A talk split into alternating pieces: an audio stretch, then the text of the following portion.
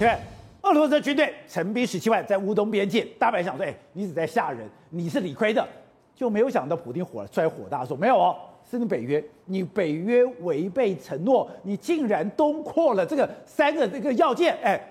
就搞了半天，普京真的是站得住脚，而且。他真的可能发兵哎，对，没有错。一九八零年代以后，其实就是因为东苏东坡，后来这个苏联解体之后，其实当时北约有跟这个俄罗斯承诺一件事情，因为俄罗斯变成民主国家了吧，这时候呢，北约就说我们基本上呢要东扩的时候非常小心，但是问题是什么？违反承诺五次东扩，一直到现在五次东扩，你看包含那个波罗的海三小国，立陶宛是爱沙尼亚、拉脱维亚也是北约的会员国，不但让他们进北约，对，然后现在罗马尼亚、保加利亚以前都是东欧，都是这个苏联的前苏联的势力范围，全部都在进北约，所以现在在北约上面就放了很多飞弹来对向俄罗斯，所以俄罗斯对这个事情非常不爽，而且最后极限就是在乌克兰这个地方，因为乌克兰这个地方如果说他进了北约之后，不就又跟这个俄罗斯里面摆了一个很重要的一个。一个所谓的火药子在里面吗？真的，对啊，所以这时候呢，刚好又发生这个乌东事情。他讲说，你根本在我家门口放火，哎，飞弹。是啊，所以所以说明年一月七号，一月七号这个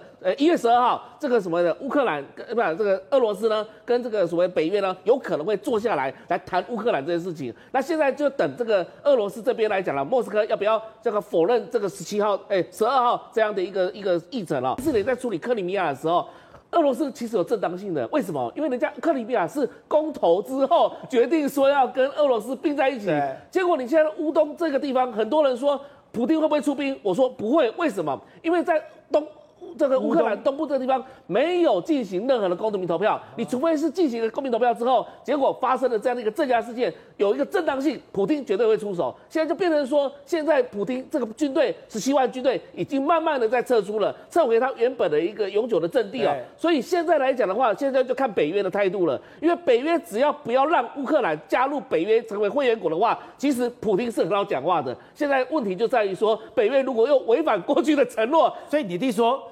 这是他的最后红线。如果他真的让乌克兰加入北约，普京没有选择，非打不可。对，没有选择，非得就是说，就造成一个军事冲突，甚至窝里反，让整个乌克兰把它瓦解掉。不过，他今天普京有对乌克兰深情喊话，他说以前来讲，像基辅大国、基辅大公国来讲的话，从俄罗斯人从他们这个东正教来讲，其实乌克兰它是一个发源地，所以他认为说，这个所谓的这个俄罗斯人跟。这个乌克兰人其实都是亲属，都是所谓的家族的，都是我们是同一族的，所以你不要受到美国的影响。所以他现在已经在深情喊话，用民族大义来深情喊话，而且他认为说，普京认为说，北约根本就是美国在称霸全球的帝国主义的一个产物。Good day，有爱大声唱，拥抱好日子公益演唱会，邀你一起为爱发声。